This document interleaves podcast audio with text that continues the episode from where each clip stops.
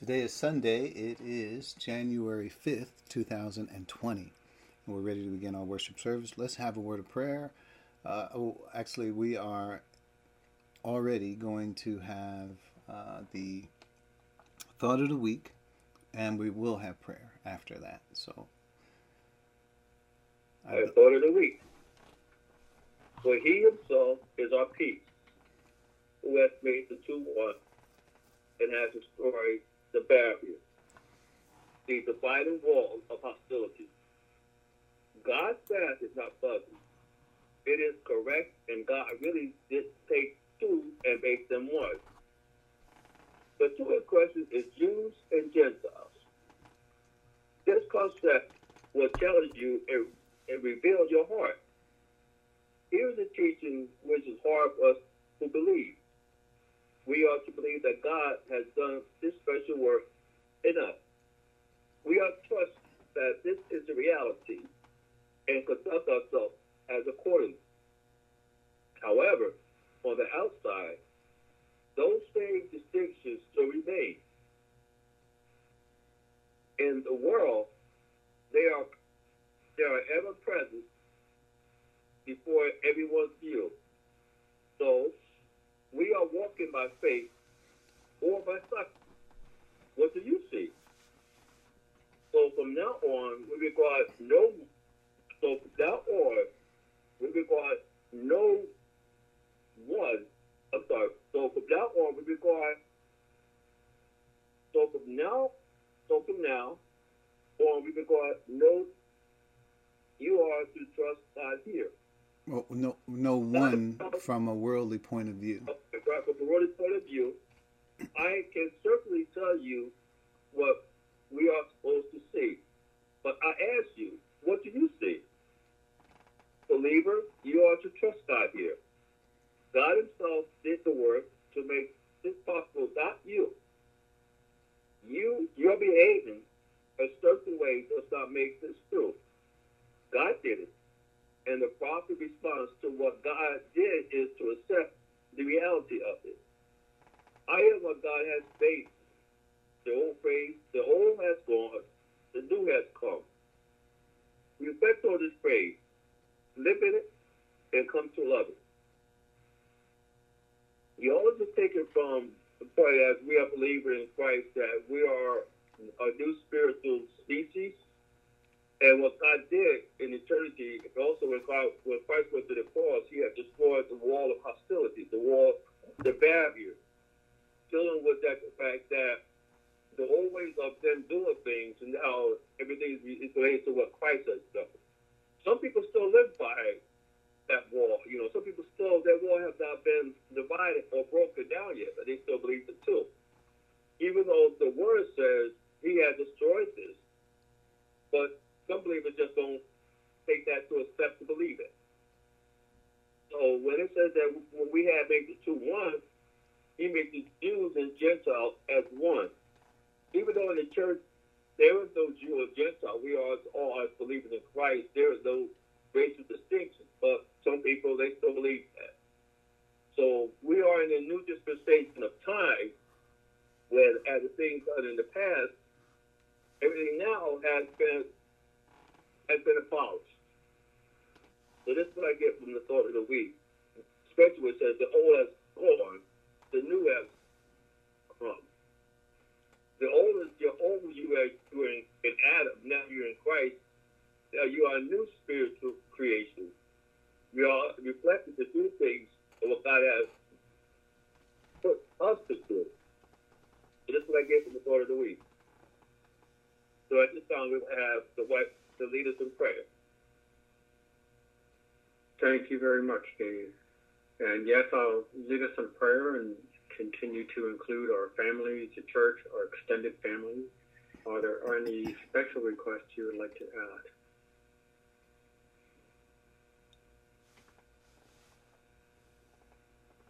We pray for me and my family, the wife, and the church. Of course. Of course, Dave. Thank you. Right, let us bow our heads as we come before our Father in heaven. Dear God, I, I ask you to um, bless our time together this morning as we go over your your thoughts, your deep thoughts, and your plans for us. And we look at the intricacies of, of your word and look how everything is perfectly related to us so that we can understand what you are all about and who we are in Christ. As Dave said and, and emphasized that the old has gone and new has come. Well, let us take the time to understand this new, to fully grasp it and own it. I pray for Word of Truth Church, people on this call, um, members of the church wherever they may be, and also Christians and churches worldwide, um, wherever they may be. And uh, may their hearts become one, just as we are striving to become one. Let us be eager to maintain a unity of the Spirit. I pray for all our families and our extended families and uh, one name comes to mind is Gretel. Uh, I pray that she is uh, successful in, in overcoming the cancer, that you were able to heal her body in that regard. I pray for the, the lost, that they may be saved, and I pray for the saved, that they may become mature and fully um, equipped with the truth. Um, around the world, we know there's things as the uh, the fires in Australia, and I pray also for the leaders of various countries where we are now hearing wars and rumors of wars. Let not our hearts be troubled, neither shall we be afraid. And these things I pray in Christ's name. Amen. Amen. Thank you, Dwight. And thank you, Dave. We are continuing with John chapter 14. We are already at verse 10 today, and we want to look at some of it. There's a lot here in verse 10 and 11. And you should have notes, so hopefully you can follow along with uh, what we're doing. And uh, so let me get right to it. It is now 2020. Let's go to work. So it finally comes down to what we believe. While I give the disciples credit for their believing that Jesus is the Messiah, the Son of the living God, they were now challenged beyond anything they ever experienced. They were in the midst of a theological crisis. They would have to stand alone if they were to believe the words of Jesus, apart from the religious and political leaders of their day, whom they respected all of their lives. They couldn't run from their fears. They had to stand on the fact that God had demonstrated beyond any doubt that this man they have been following for three years is speaking truth. That truth will be different from anything they imagined. What no eye has seen, what no ear has heard, what no human mind has conceived, as it says in 1 Corinthians 2 9. Would they fully trust him? The religious leaders are already at odds with him and even tried to kill him. Quote, but Rabbi, they said, a short while ago the Jews tried to stone you, and you and yet you are going back. This is in John 11:18. The disciples were in the best spot they could be, challenging their preconceived religious ideas we should learn to respect their contribution to the body of Christ. And this is where uh, in Ephesians 2:20 it says that the church is built on the foundation of the apostles and Jesus Christ as a chief cornerstone. Apostles and prophets and Jesus Christ as a chief cornerstone.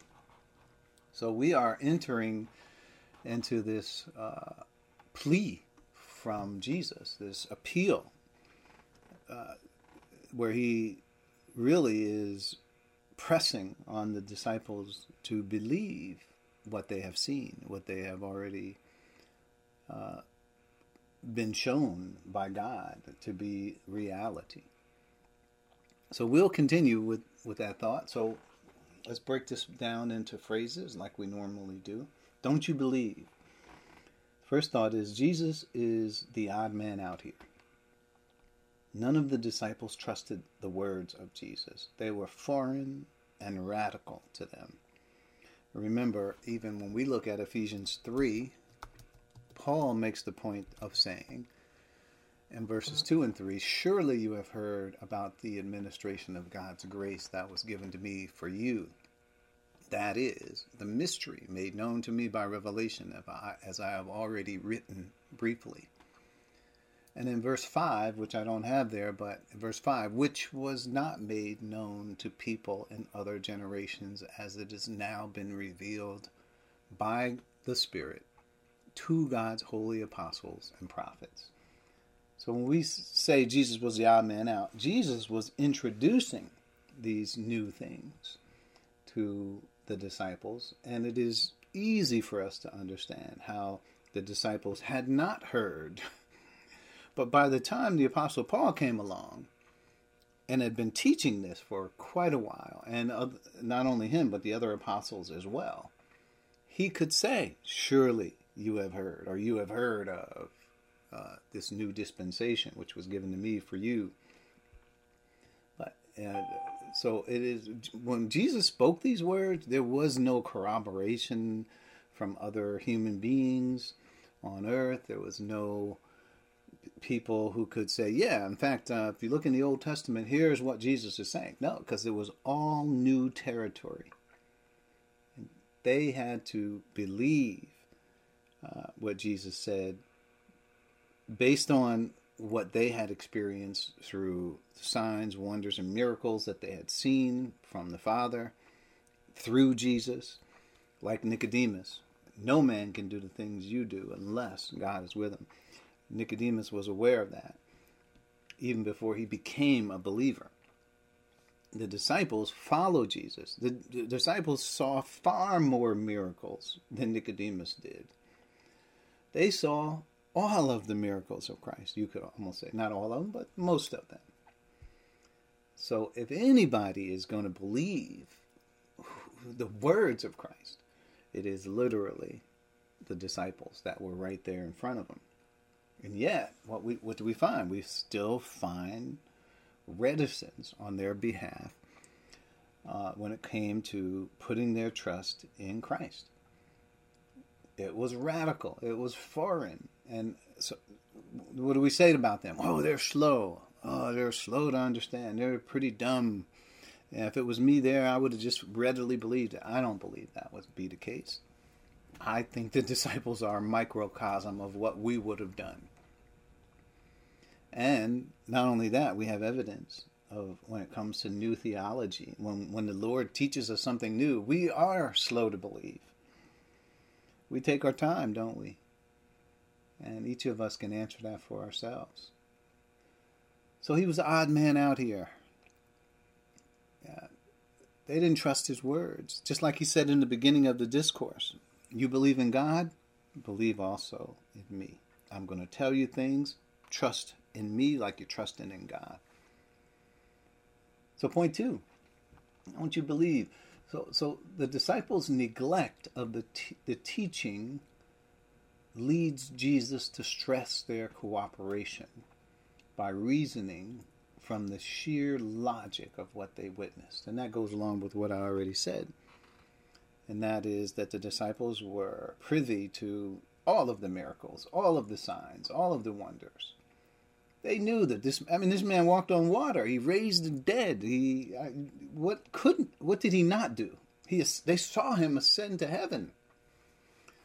After it was all done, he was resurrected before their eyes. I can go on, but he healed uh, all manner of sickness and disease, and he didn't heal some of the people who came to him. He healed all of the people. It says. And there were throngs of people coming to Jesus. This is not something that was uh, isolated. Uh, he was in a cave somewhere, and he there, there was this miracle, and and we were just supposed to believe it. No, this was public displays of the divine entering into the human realm. That's what we have to understand. So, obviously, with all of that, it doesn't mean that the disciples automatically believed everything Jesus said. They did not. They heard what he said, but they kind of like pushed it aside and said, well, maybe he doesn't know what he's talking about, or, you know, his theology is certainly strange. But, and in one case, Peter tried to correct Christ to say, look, you, you don't know what you're talking about. Don't even talk this way anymore and don't say it anymore.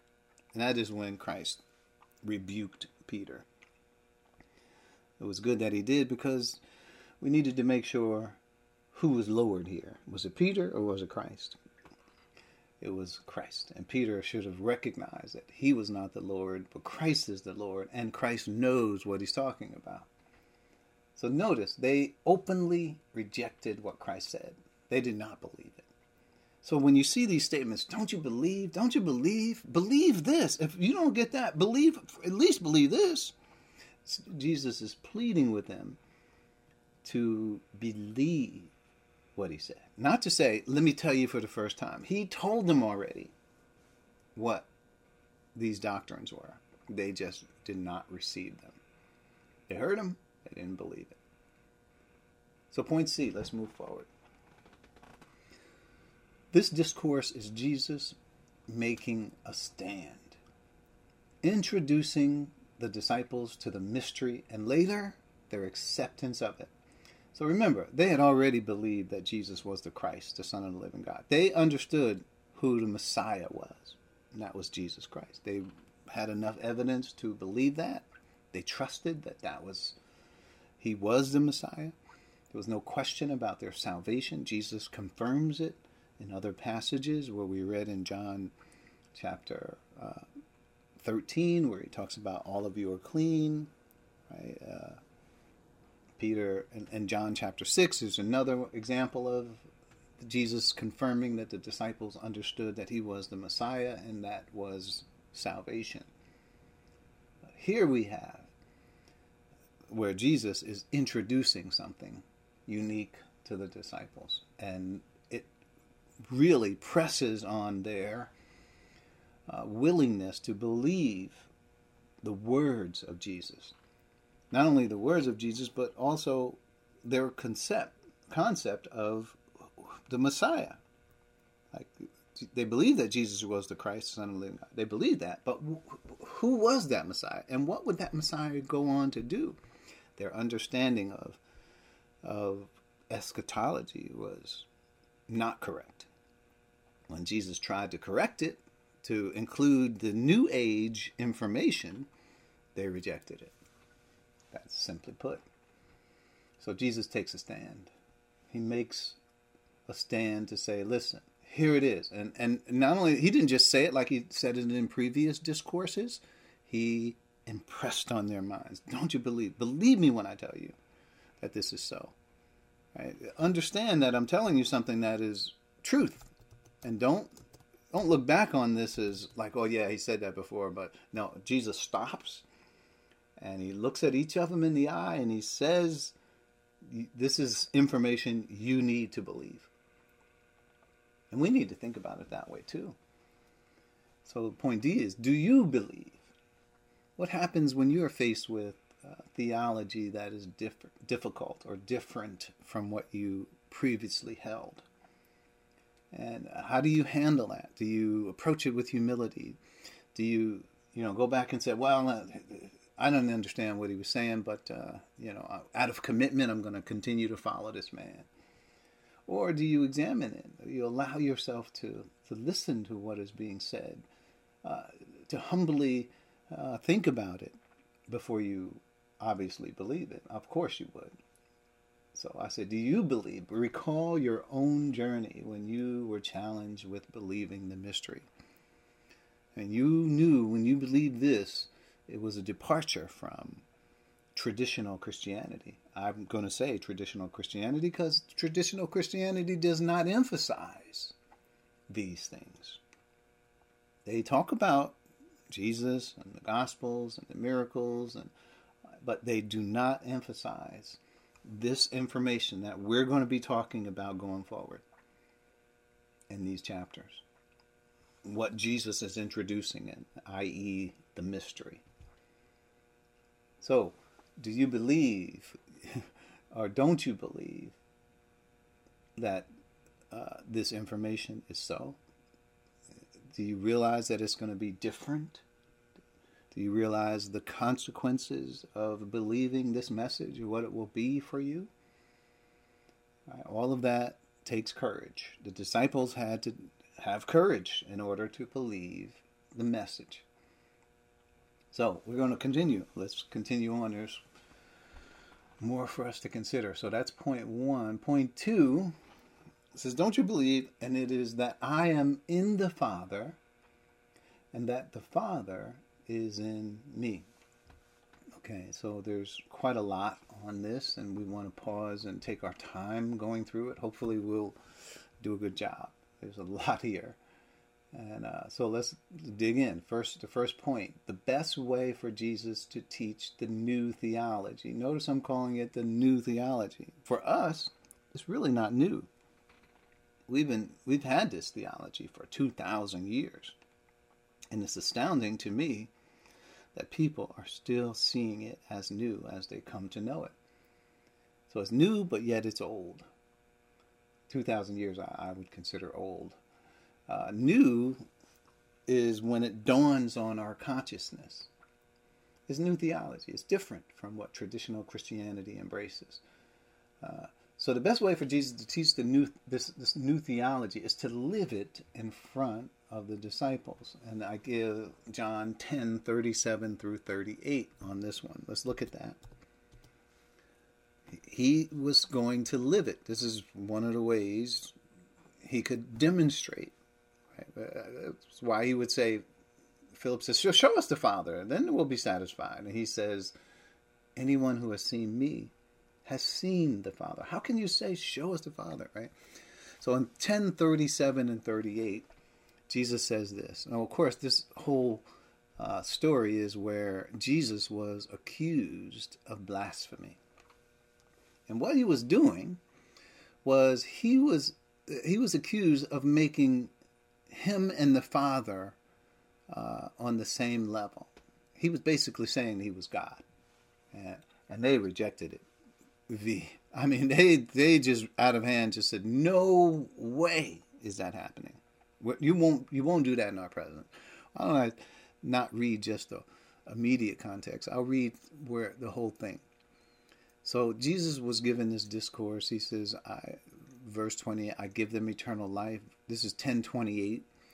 And they shall never perish. No one shall will snatch them out of my hand. And verse 29, my Father who has given them to me is greater than all. No one can snatch them out of my Father's hand. And here's a statement that they objected to I and the Father are one. Now, when he said that, uh, the Jews reacted. And when you looked at, from what I studied years ago, and I looked at this in the Greek, the way he constructed this sentence is not like we're just one in purpose. It was literally, we are on the same level. Right? That's what he meant by one. Verse 31, how did the Jews understand it? What, did, what was their response? Verse 31, again, his Jewish opponents picked up stones to stone him. Now, we're not just talking about throwing stones. And when I was young, as a kid, we had stone fights. We had cherry fights, you know, those those cherries that would grow on trees, and we would have a bunch of cherries and we would throw them at each other and we would have fights, right? That's not what's happening here. They wanted him dead. Stone him means kill him. This is serious. So, and then just consider this. This is not the first time that they did this. It says again his Jewish opponents. This is not, oh, an isolated incident. No, Christ was going around teaching this information. So they picked up stones to kill him. Uh, dead, right? Not just hurt him. But but Jesus said to them, he stops them and he says, Have I shown you many good works from the Father? Notice, from the Father. Right? For which of these do you stone me? And this is their response We are not stoning you for any good work, they replied, but for blasphemy, because you, a mere man, claim to be God. So, wh- where does he claim to be God? In that phrase that I just told you in 30 I and the Father are one. So they're telling them straight, this is why we're killing you, because you committed blasphemy, and under the Mosaic law, blasphemy is the penalty for that is death. 34. Jesus answered them, Is it not written in your law, I have said, you are gods? Now, this is in the Psalms. He's pointing out to them that there is a passage. Now, Jesus is acknowledging that he put himself on the level of God. He says, Is it not written in your law, I have said you are gods? If he called them gods to whom the word of God came, and the scripture cannot be set aside, what about the one the Father set apart as his very own and sent into the world? Why then do you accuse me of blasphemy? Because I said, I am God's Son. So, verse 37 Do not believe me. this is the verses, these are the two verses that I um, brought or thought that were appropriate for us to understand. I'm just giving you context. So he says, Do not believe me unless I do the works of my Father. So notice, uh, he is basically saying that you are supposed to understand, just like Nicodemus did, that I am doing the works of my Father.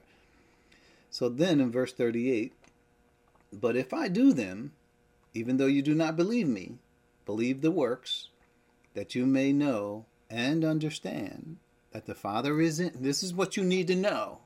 Right? There's a relationship going on here. You need to understand that the Father is in me and I in the Father. So what, what was their response? They said, "Oh, that's it. That's it. We got it now. I understand." So you know what their response was in verse 39? Again, they tried to seize him, but he escaped their grasp. Why do you think they wanted to seize him? to kill him. They did not buy what he what he, his excuse was or his his reasoning was. So again, they tried to kill him, seize him, and kill him, but he escaped. He escaped their grasp. So notice Jesus says right here in the verse, "The Father is in me, and I am in the Father." And this is what he means by "I and the Father are one." And this is, he is God's Son who is sent into the world. So back to our notes. So here we are. Point B in our notes. This is not theory. The Father was was in, and that is what did we mean by in? Living in, according to the verse that we have before us.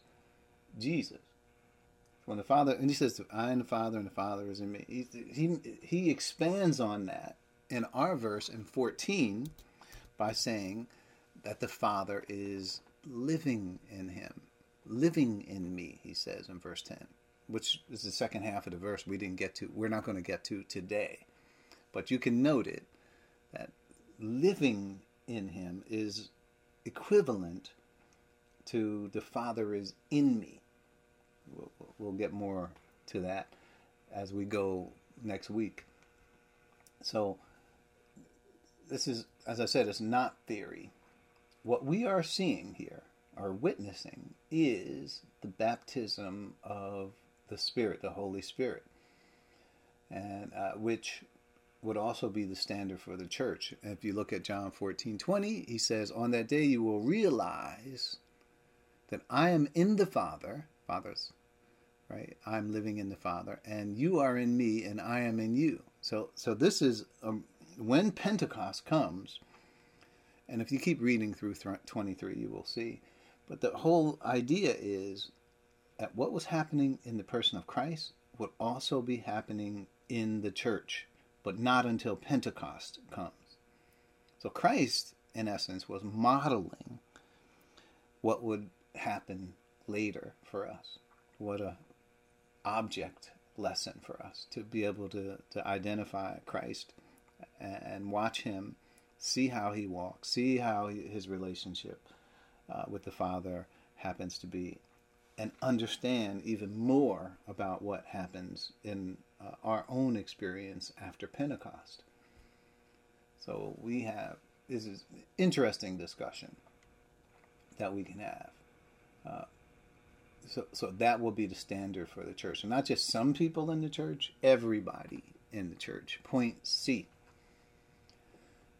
The baptism of the Spirit working definition. Here is what I'm giving it. And there could could there be more to be said here? Yes, we can talk about it more. So, what is the working definition that we have for baptism of the Spirit? So, here it is baptism. The Spirit takes our person, uh, or our person is identifies, and it, I really screwed up this. I need to correct it. The Spirit takes our person and identifies us with the person of Christ. Okay, so if I just were to give a quick one sentence, the Spirit takes our person or our persons and identifies them with the person of Christ. Um, so as we discuss this, we now understand that this event happened at Pentecost. This is what Jesus told them to wait for. Right? Don't leave Jerusalem. Wait until the power of the Spirit comes upon you. and we should note that the baptism of the Spirit is characteristic of all of the five ministries of the Holy Spirit. so, baptism is one, as I said, which is used characteristically of all of the other ministries.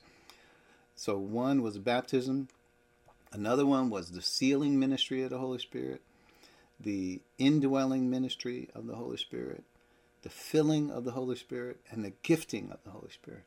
All of that is characterized by saying the baptism of the Spirit that is coming. Because that when we when we examine the record, all of those things happened uh, at that time. They received the filling, the baptism, the gifting, and all these things, uh, and the sealing ministry. In that day, you will know that I am in the Father, right? And the Father is in me, and I am in you.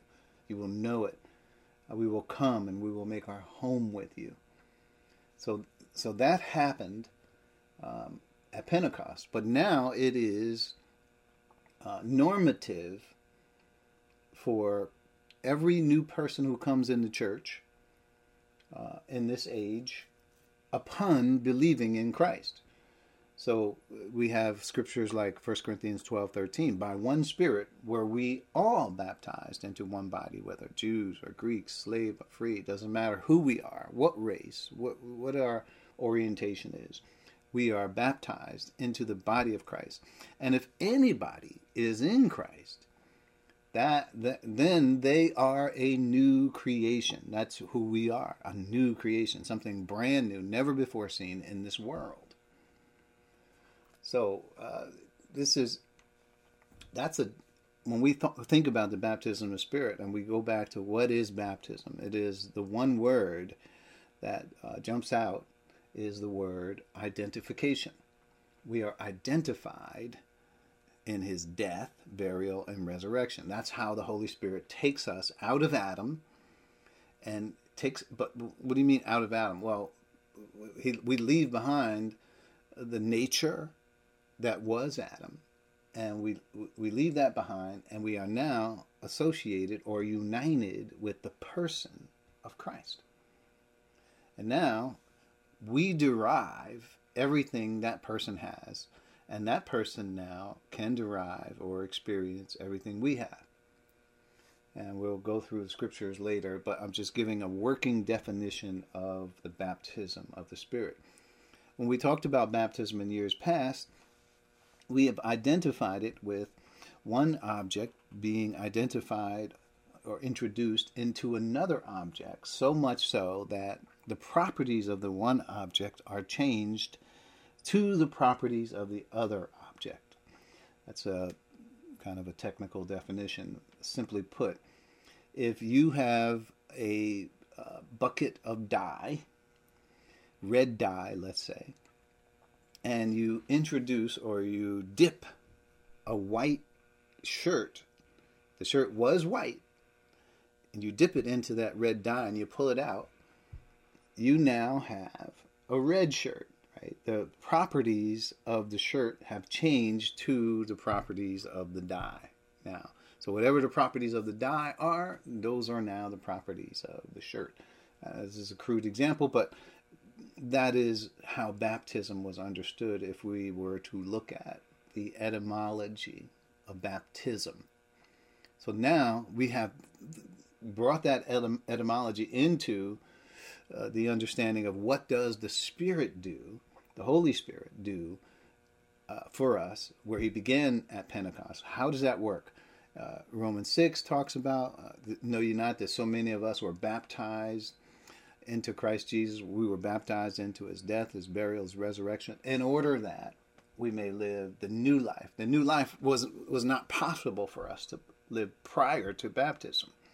The new life is the kainos life, which new, never before seen life. So, whatever we had prior, whatever properties we had prior, we now have new properties uh, in Christ because of not Christ doesn't identify with us, we identify with him. He doesn't become us in our sin nature and what we were in Adam and all, all who die in Adam. We become what he is. So that Romans 6 tells us, Reckon yourselves to be dead indeed unto sin and alive in Christ Jesus. So we we have to note it's not just talking about the spiritual new birth type of life. He's talking about the new life, or that is the resurrection life that Christ is now living. We are now in Him. So we talk about us being uh, in Christ and Christ being in us. Right. So that exchange allows us to share His life. So we say share because when we look at the dynamics of how Christ lived, He was there. He didn't say, I'm not Christ. I'm just a father. No, he said, no, the Father is living in me. So he was conscious of the fact that the Father was in him. He didn't say, I'm gone somewhere, but he was conscious of the fact that the Father was. Sh- so, so we say share. We share the life of Christ. He shares our life. Now, in any relationship, there needs to be authority. So when it comes to our relationship with Christ, we know the authority is that He is Lord, and we are not. So even though we are sharing a, a life with Him, our, our lives are merged with Him, uh, we, know, we know that He is in authority. He is Lord over us. So, so these are, as I said, this can go on long a long time because we haven't talked about it we talked about it, but we haven't talked about it in the detail of the whys and the wherefores. So the result in all of this baptism of the Spirit thing is we can experience His life or share His life while He can experience our life. So what do we get? We have the understanding of being face to face with the Father, right? We are seated with Him in heavenly realms We've been raised up, seated in heavenly places in Christ Jesus. We now have the experience. Put, set your mind on things above, not on things on the earth. Right? That's us in Christ. What is Christ in us? The life that we live in the body, we live by faith in the Son of God who loved us and gave himself for us. Right? The, when Christ, who is your life, appears, right? Well, so we are dead and put to death, therefore, the things that the previous life.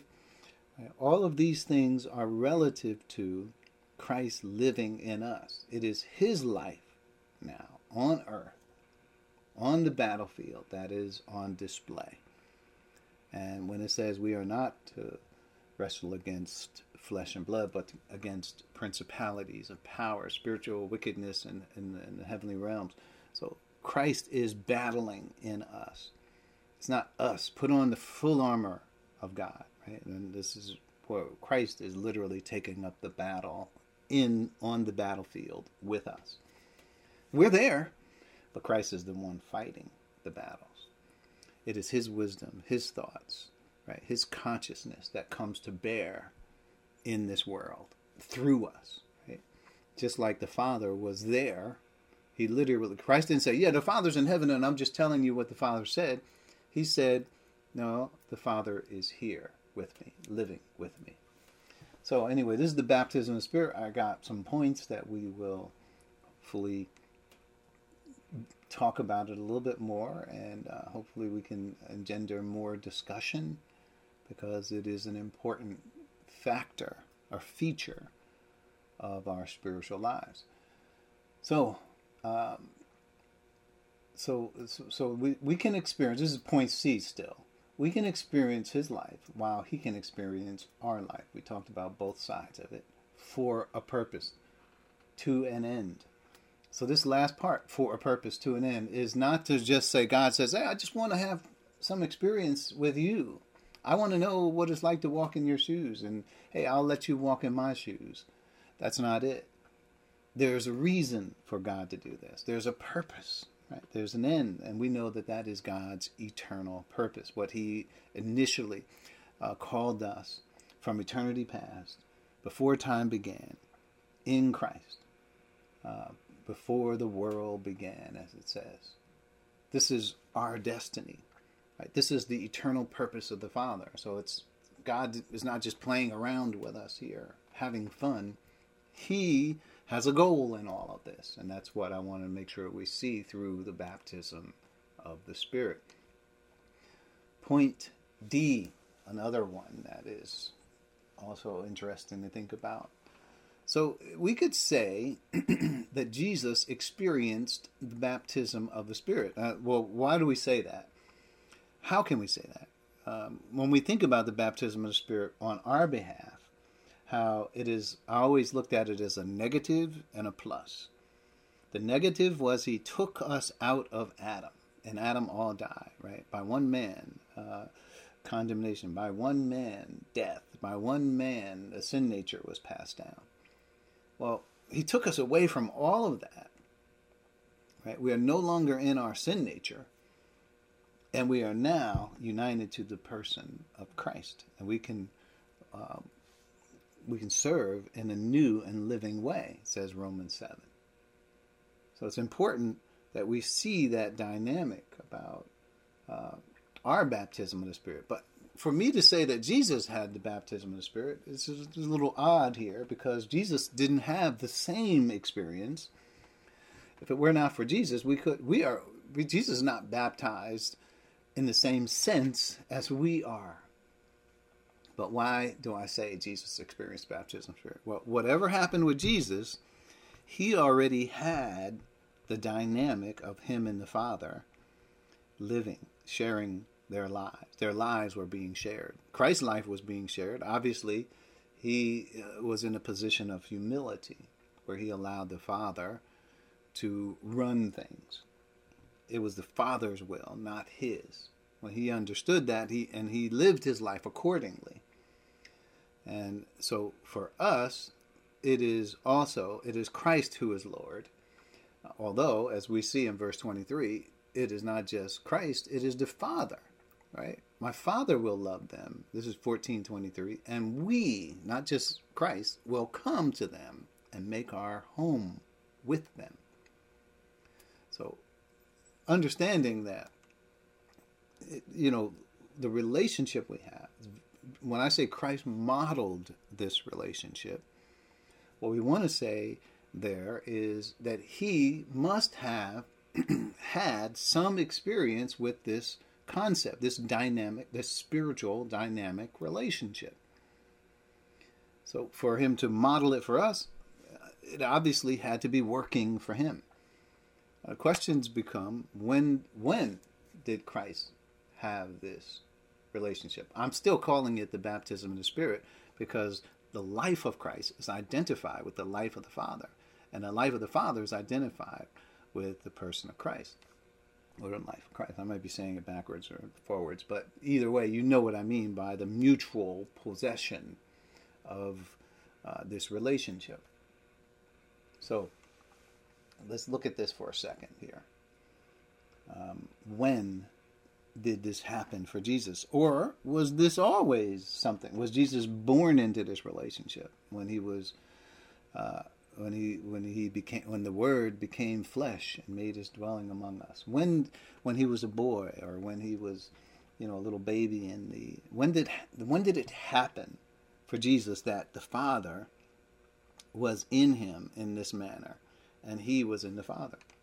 As he says, the Father's living in me, doing the right. Right. So when did that happen? What's the timing of this? Now, I don't have explicit an explicit answer for you, but I will give you my answer, and you can discuss it. We can discuss it. It is when Jesus was baptized by John in the River Jordan. That's when I think Jesus received this dynamic relationship. I'm calling it which is the model for what would happen in the church age. It was at the baptism of the Spirit, uh, um, of Jesus' baptism in the River Jordan by John the Baptist. So we know at that point in time, uh, when John's baptism was the purpose of uh, repentance toward, so that people would uh, repent of sin uh, so that they could prepare themselves, spiritually speaking, so they could see, because we know sin blinds, they could see the Messiah coming. So the uh, baptism of John is for Israel to have a change of mind so that they could receive their Messiah. So what happened? Jesus walks up. John recognizes Jesus and uh, eventually Jesus goes into the water, and John says, "No way! I should be, be baptized by you. If anything, you, I, me baptize you? No way." Jesus says, "He understood that, but do it anyway. Go ahead, baptize me." So Jesus literally was baptized, and then, just like John was told, when the one who the dove comes down on, you then you ought to know for sure that that's the one, and so forth and the, the, the voice of heaven spoke, and all of these acknowledgments happened at that point. Now, some people would disagree with me, and they would say, wait a minute, that's not when it happened. They would have some other point in time of when it happened. I would say, okay, I would listen, but I would say that this is when Jesus' ministry began. It began after John the Baptist. After that, he was led into the desert to be tempted of the devil, and and then once he finally goes through that, uh, he uh, comes back. He starts to call his disciples to himself, and then he starts his ministry. So in my mind, that's when it happened. That's when he began to speak. No, we in fact we don't have any commentary on uh, Jesus's uh, years of youth. Uh, I wouldn't say there's no commentary. There are there are some scriptures about it, about when he was a baby, what happened, and and how he had to they had to flee to Egypt and so forth. All the circumstances. We just came through the Christmas season, where we rehearsed the the birth again, but then uh, it says, as as was his custom, he went into the synagogue on the Sabbath. Right. He, so this is he was a Jew, so that's what he did. He went into the. But beyond that, he, we have a we jump to verse, another verse, and where he was twelve years old, and he talked to the rabbis, the, the, the Pharisees, and they were impressed with this this young boy's understanding of Scripture, and so. Um, he talked about he had to be about his father's business.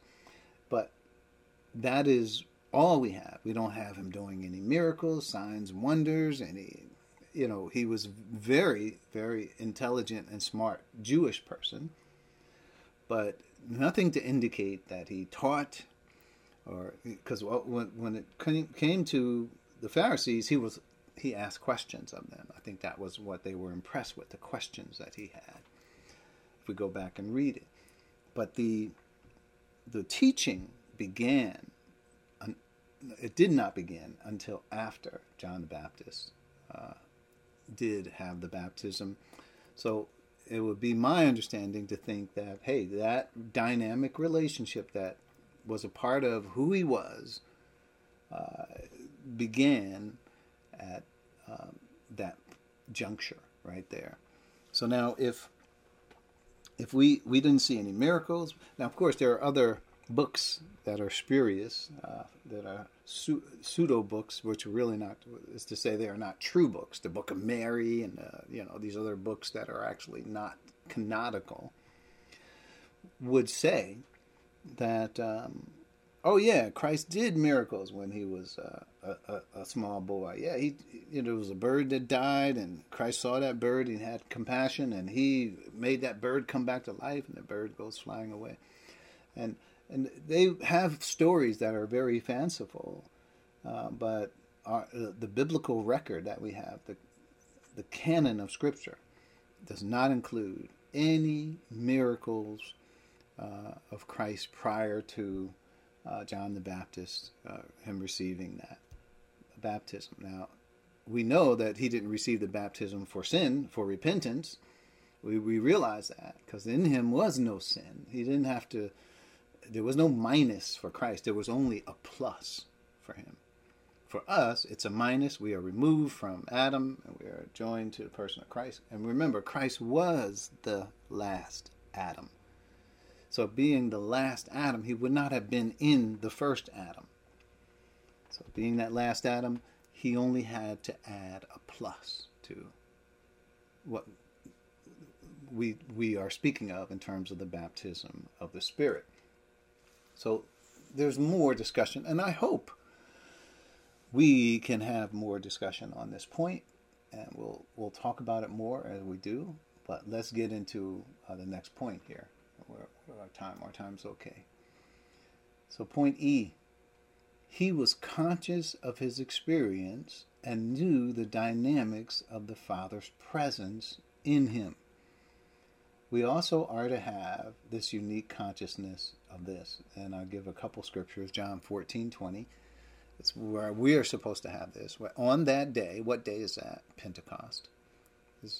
you will realize what was you will know, you will realize this is what I've been telling you. Right? I am in the Father, and you are in me, and I am in you.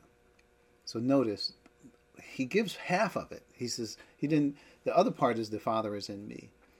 But notice, on that day, you, this is something that's going to happen to you. You will realize I'm in the Father. And all, when he says I am in the Father, this is the very thing he was pleading with them to believe. Believe me, I am in the Father and the Father is in me, right? That's the, the relationship. Even if I mention only part of that relationship, I'm still talking about that thing, that baptism of the Holy Spirit. I am in the Father, and you are in me, and I am in you. So here, this you and me, and I am you, there's the relationship. But all the things that I've been telling you before are true. And you're going to realize that at Pentecost. So, verse 21 Whoever has my commands uh, and keeps them is the one who loves me and will be loved by my Father, and I too will love them and show myself to them. So then Judas, not Iscariot, said, How do you intend to show us yourself to us and not to the world? And Jesus replied, Anyone who loves me will obey my teaching, and my Father will love them, and we will come to them and make our home with them. So it won't be just Jesus in us, it'll be the Father in us. But now the Father, as we will see, passes off the role that he has to the Lord Jesus Christ. Christ is Lord. The Father is there, right? We know now that the Father, his presence is there, but Christ is our Lord and He is the one teaching us the Father's uh, all that belongs to the Father.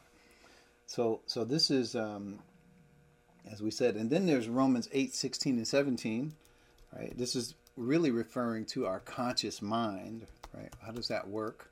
Romans 8, 16, and 17 is where that rubber hits the road.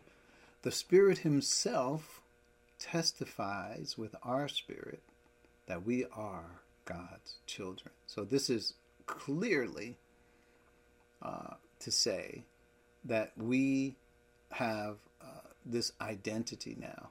And not only do we have that identity, but God wants us to know that we have that identity. So the, the Holy Spirit, the Holy Spirit Himself, testifies, bears witness, makes manifest, makes known to our spirits, right? There, he broaches your consciousness at this point to, to let you know that this is true of you. Now, if we are children, then we are heirs, heirs of God and co heirs with Christ, if indeed we share in his sufferings in order that we may also share in his glory. So, this, are, this part, we're children. And what do, we, what do we mean by children? Heirs of God co- and co heirs with Christ. Christ will gain the victory in this world. We can also share in that as well. So, so, the consciousness of, uh, of this experience uh, is important for us to understand. Like, what does that mean for us? So, point F uh, Jesus is in the Father, and the Father is in Jesus. So, we talked about this is mutual possession, right? If I'm in the Father and the Father is in me, Christ is saying, I am possessing each each side is possessing the other. The Father is living in Christ, Christ is living in the Father. We can say that, and we're going to demonstrate some some more of what that means. Um, so, but this is where the disciples balked in believing. They chose. No, I don't believe. I heard what you said. I don't understand it, and I don't believe it. This is where they backed up from that. And this is what Jesus is pleading with. How do we know? Because he's pleading with them. Don't you believe this? Don't you believe I'm in the Father and the Father's in me? Don't, don't you understand? Believe me when I tell you this. He's pleading with them to believe it. And this is the point that they did not believe it. So, point G, and I don't know how much time more we have. I think we are nearing the end. I'll give a couple of these points, and then we're going to have to quit. Point G What is the evidence of Jesus being in the Father and the Father in Jesus, right? So if we were to talk about it practically, like how do we know what that means? I could come up with some spiritual mumbo jumbo and say that's what it means. Well, what we should do is look at what the scripture says or look at the evidence that is given in Scripture and let's take from that what that means. So that's how we'll understand what it means that the Father is in Christ and Christ is in the Father. And keep in mind, this bears on us because this same dynamic relationship will be with us and the Father in Christ, as we read in John 14 20 through 23. So, what's the first thing? In the Father. Uh, the teaching of the Father's plan. So this is important to understand. What does it mean for Jesus to be in the Father? What did that mean for, for Jesus? Did he walk on uh, ten feet above everybody else because he was he was in the Father and the Father was in him? What's some evidence of that? And, and according to Jesus, well, it was the teaching. that was being in the Father uh, is the teaching of the Father's plan.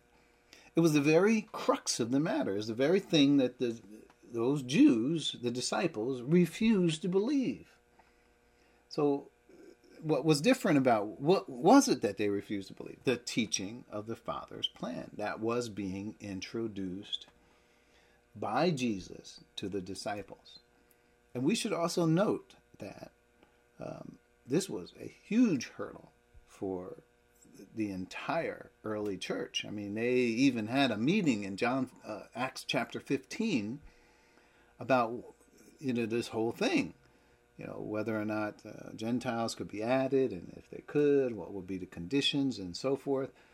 I mean, the whole concept of the church, you know, us being one, you know, there's no Jew, no Gentile, all those features of the mystery were debated heavily rejected because they knew that it would be an end to the Mosaic law. Right? Uh, if we accept these things, we certainly couldn't be under the law at the same time. So it was the teaching. So in John 14, 23 and 24, let's look at this. And this is the point we'll probably end on. 14, 23, and 24. Just to note, it is about the teaching. What does the Father bring? Well, there's more that we're going to see when it comes to signs, wonders, and miracles. But mainly, it is the teaching.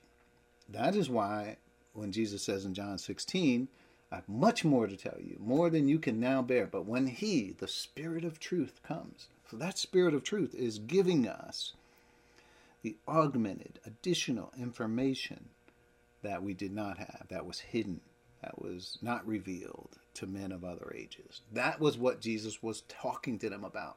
When he told them, In my Father's house are many rooms, if it were not so, uh, would I have told you this? To, I'm going there to prepare a place for you, and if I go to prepare a place for you, I will come back. That's the rapture, and take you to be with me where I am.